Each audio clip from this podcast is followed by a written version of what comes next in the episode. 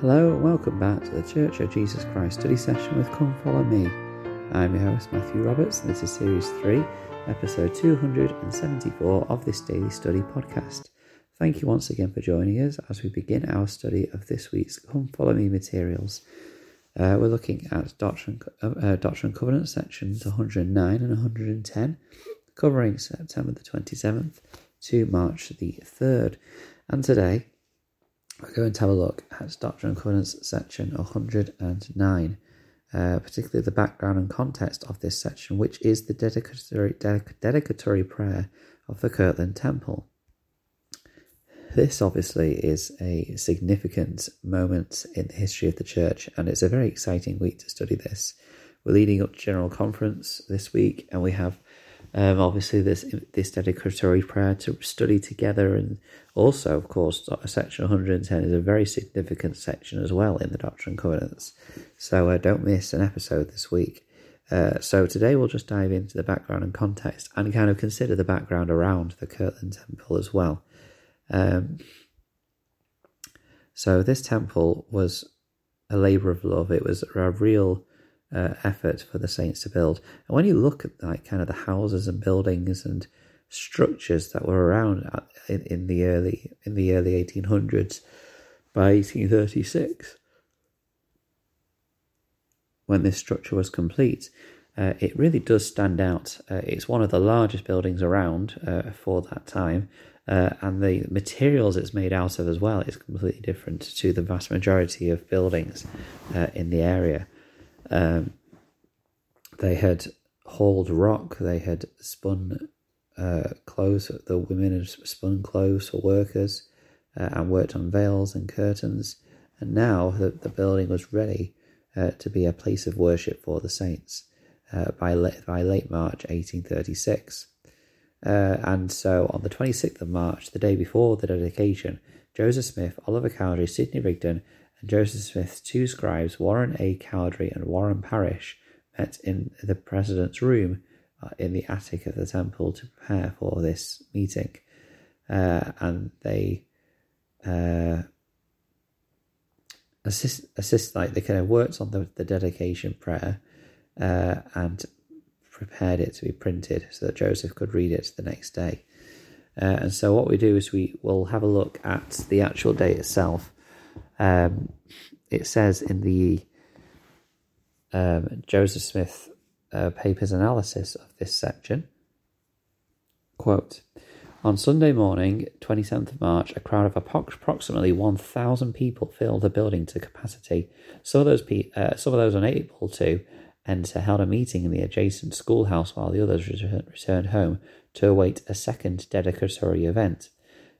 Quote, close quote. I do want to put a pause there and just note the dedicate the dedication that, which is an ironic word to use, uh, of these people.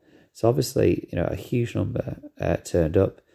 Um, they filled it to capacity, and those that could not fit, uh, the, the prophet apologized to them, and they went to an overflow room where they had a separate meeting, and then they waited for a second dedicatory event to witness and, and see later. Those people would have been there for the entire day um, which just shows just how much they desired uh, to be in the area of the temple and be able to witness a dedication of, of this building. It, it continues, quote, At nine o'clock, Rigdon commenced with the meeting with an opening prayer and pre- preliminary remarks. Following a hymn, Rigdon addressed the congregation for two and a half hours on a variety of topics. Rigdon then presented Joseph Smith's name to the congregation as prophet and seer, followed by a systematic vote by each quorum of the church and others in attendance. All voted unanimously in the affirmative.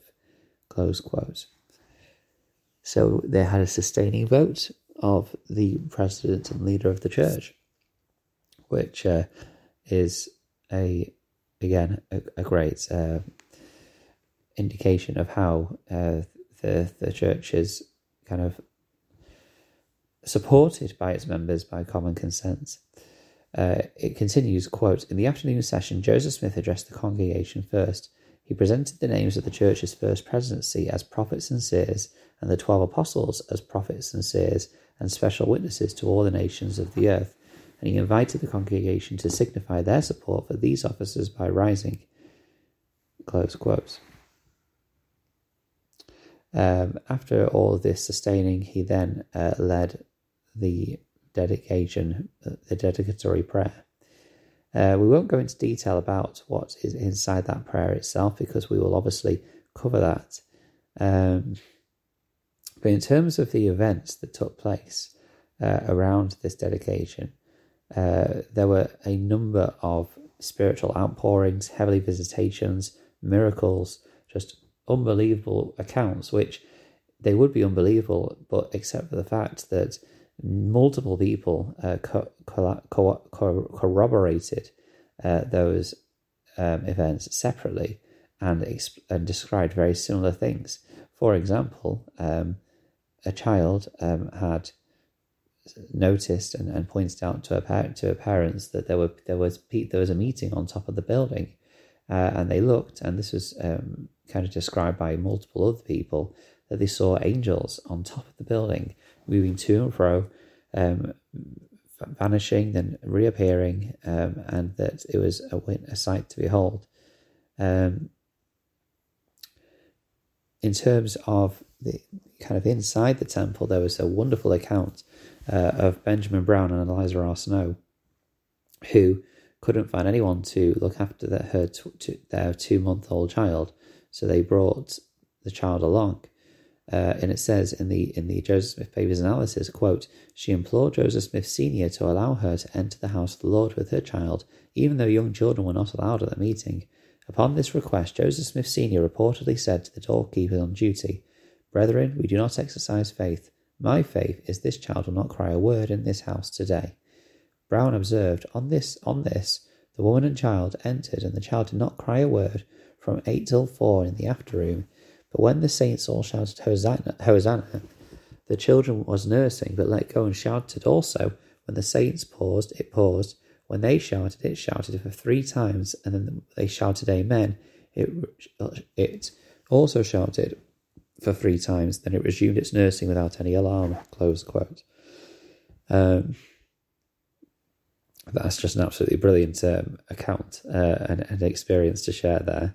Um, but yeah, and then it talks about the angels, which I mentioned already, uh, and there was just a number of um, reports of these uh, spiritual gifts that were poured out upon the saints uh, for a number of days. To be fair, uh, including on Thursday the thirty first, where Joseph Smith and the First Presidency again performed the dedicatory ceremonies quote, for the benefit of those who could not get into the house on the preceding Sabbath, uh, close quote.